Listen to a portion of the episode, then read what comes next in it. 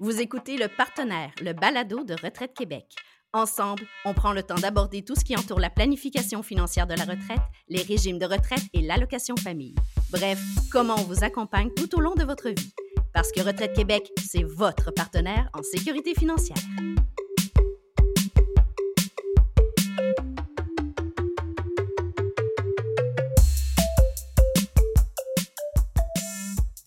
Bienvenue à ce dixième épisode de notre balado où on répond à vos questions sur les programmes administrés par Retraite Québec. Je suis Frédéric, porte-parole à Retraite Québec, accompagné de Chani, responsable des médias sociaux. Salut Chani. Allô Frédéric, très contente d'être là. Déjà notre dixième épisode, ça passe vite. Beaucoup d'experts sont venus nous rencontrer. Tu vas voir, aujourd'hui, ça ne fera pas exception. Non, aujourd'hui, on va, on va parler de la rente d'invalidité Mhm. du régime de rente du Québec. On n'abordera pas l'aspect financier de la rente, mais plutôt, on va voir ensemble les critères d'admissibilité. Qu'est-ce qui fait en sorte que, par exemple, deux personnes qui ont le même diagnostic, il y en a une qui peut être admissible à la rente d'invalidité, alors que l'autre pourrait ne pas l'être? Tu vois déjà beaucoup de questions Absolument. auxquelles notre invité, je suis sûre, va pouvoir te répondre. Alors, euh, je la présente tout de suite. Elle est avec nous aujourd'hui, Dr Nathalie Dubé. Vous êtes directrice de l'évaluation et de l'expertise médicale, ainsi que médecin-chef chez nous à Retraite Québec. Alors, merci tellement de venir répondre à nos questions aujourd'hui. Bien, bonjour à vous deux. Merci de la belle invitation.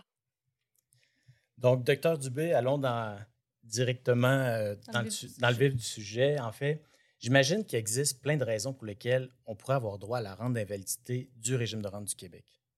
Effectivement, Frédéric, il y a plein de raisons et chaque cas est unique, mais les critères sont les mêmes pour tout le monde.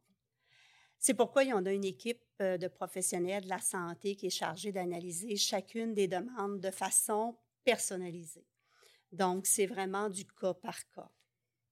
Mais les cas que vous devez justement recevoir, j'imagine que ce pas des cas légers.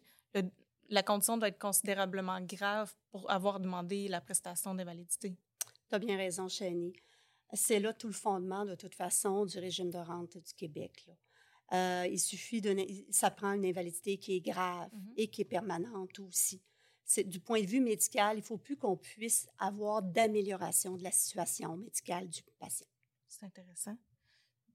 Mais là, qu'est-ce qu'on entend par invalidité grave? Mm. Comment on peut définir cet état-là? Bien, en fait, selon la définition de la loi sur le régime de rente du Québec, une invalidité est grave si elle rend la personne régulièrement incapable de détenir une occupation véritablement rémunératrice. Ça, ça veut dire que ces limitations la rendent incapable de remplir à temps plein les exigences habituelles euh, de tout type de travail qui peut exister sur le marché du travail. Vous le dites bien, à temps plein. Donc, la personne pourrait tout de même avoir euh, un emploi à temps partiel et la rente d'invalidité. Tu as raison, Chénie, parce que, en fait, le fondement de la rente d'invalidité, c'est de, de remplacer un revenu de travail Mhm. qu'une personne ne, ne peut pas euh, exercer en raison de sa, sa situation. Mais la personne peut tout de même faire un travail qui tient compte de ces limitations-là, qui lui rapporterait, là, en 2023, un maximum de 20 171 Donc, la personne pourrait avoir un revenu de travail et une rente d'invalidité également. Parfait. Donc, ça, ça doit être une invalidité grave, mais vous avez dit également permanente. Exactement. La loi dit que l'invalidité doit vraisemblablement entraîner le décès ou durer indéfiniment. C'est des mots quand même durs. On comprend, euh, on comprend ce qu'ils ce qu'ils veulent dire, mais pourriez-vous nous en dire plus? Comment on définit euh, l'état de la personne? Oui, j'en conviens. C'est vrai que c'est des mots euh, difficiles à entendre, mais ils définissent bien l'état permanent là, de, de l'invalidité, puisque à Retraite Québec ou au régime de rente, on ne couvre pas l'invalidité temporaire comme une compagnie d'assurance peut le couvrir Ah. ou la SAC, la CNESST, par exemple. Oui, la distinction est importante, effectivement. Vraiment. Puis ces personnes-là qui seraient qui sont pas admissibles à la rente d'invalidité, ils ont donc pas d'autre choix devant elles. C'est ça qu'on comprend. Ben non, il faut se rappeler que la rente d'invalidité est une aide financière qui fait partie de tout un système d'indemnisation québécois. Euh, donc, ça constitue notre filet social, en fait. Il y a différents programmes là, qui sont accessibles euh, autant au privé, au provincial ou au, pro- ou au fédéral. Par exemple, on peut, les, les- les gens peuvent avoir une assurance salaire, une assurance invalidité auprès d'une compagnie d'assurance. Ils peuvent aussi recevoir une indemnisation de la CNESST suite à un accident de travail. Si l'invalidité est secondaire à un accident de la route, ça peut être la, la, SAAC qui couvre cette invalidité-là.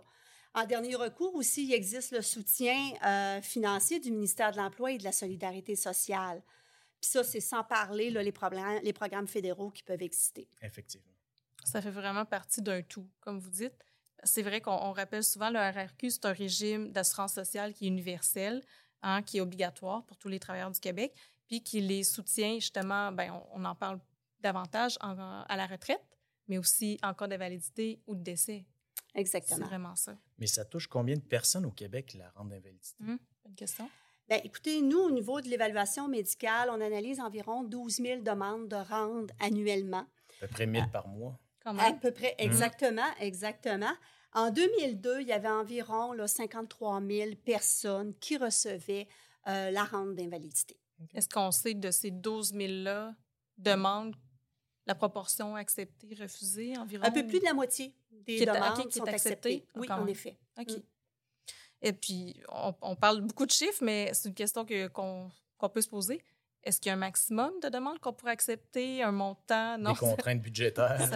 non, pas, du tout, pas du tout. Ça ne fonctionne pas par budget. En fait, toutes les demandes qui remplissent les critères d'admissibilité vont être acceptées, peu importe le nombre. Mm. Intéressant, puis c'est important à, mentionner.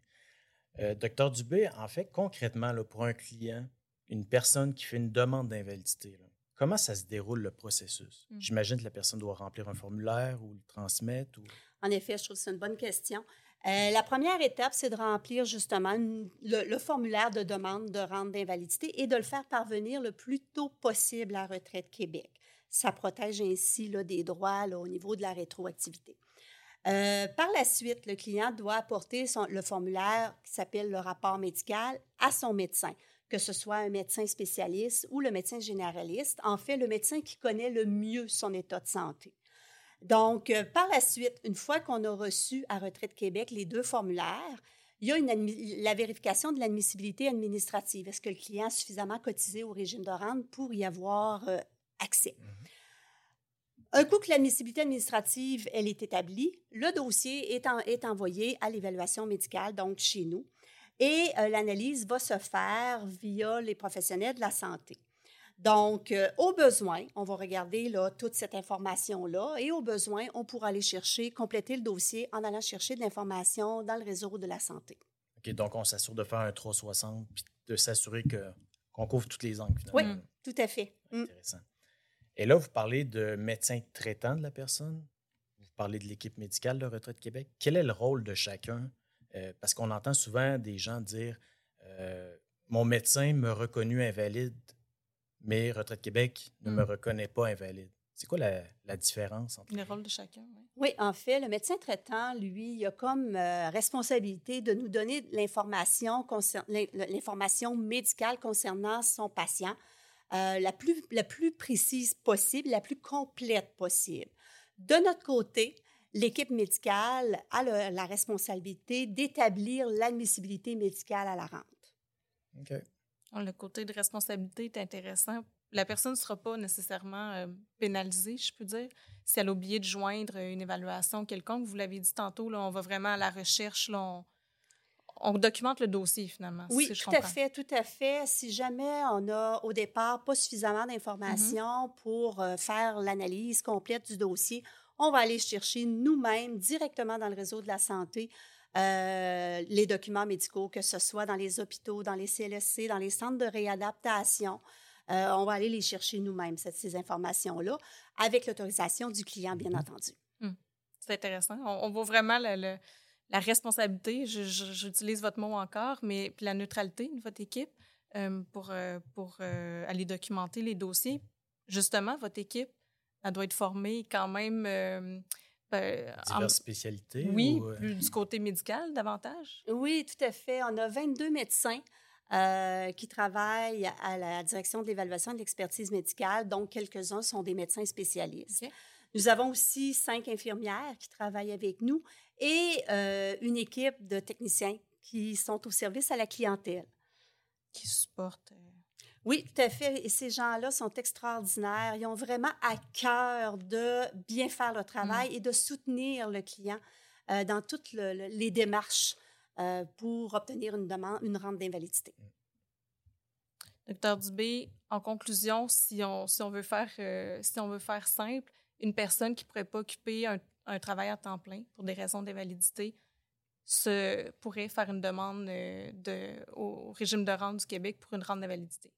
Oui, tout à ça. fait, tout à fait. Si elle a le moins, moins de 65 ans, mm -hmm. euh, puis elle a suffisamment cotisé au régime oui. de rente, là, en effet, euh, la personne pourra faire une demande de rente d'invalidité. Si jamais, si elle veut savoir justement si elle est admissible administrativement, elle peut consulter son relevé de participation qu'elle pourra trouver là dans, euh, mon, dans dossier. mon dossier. Tout à fait. En tout ligne. à fait. Oui. Excellent. Bonne idée. Peut-être en terminant, euh, rappeler qu'en 2022, le gouvernement du Québec a annoncé justement des mesures plus avantageuses pour mm -hmm. les personnes en situation d'invalidité, des personnes de 60 ans et plus. En gros, ce sont des règles administratives qui sont plus souples, qui sont adaptées davantage à la réalité d'aujourd'hui, un revenu de travail autorisé plus élevé, une rente de retraite plus élevée également pour euh, ces personnes-là. Et toute l'information est disponible euh, sur notre site web. Évidemment. Docteur Dubé, ça a été vraiment un plaisir d'échanger avec vous. On a vraiment bien compris le rôle primordial de votre équipe, la sensibilité aussi dont, euh, dont vous devez euh, avoir tous les jours euh, au quotidien. Alors, euh, merci beaucoup d'avoir répondu à nos questions. Ça a été vraiment euh, plaisant. Bien, ce fut un plaisir partagé. Merci beaucoup. Comme toujours, pour obtenir l'information complète sur notre sujet d'aujourd'hui, la rente d'invalidité du régime de rente du Québec, on vous invite à consulter notre site Web. Oui, tout est là. Puis si vous aimez, si vous aimez notre balado, n'hésitez pas à le partager, nous laisser des questions, des commentaires euh, sur nos différents euh, médias sociaux. On aime toujours ça vous lire. Ce balado est une réalisation de la Direction générale des communications de Retraite Québec.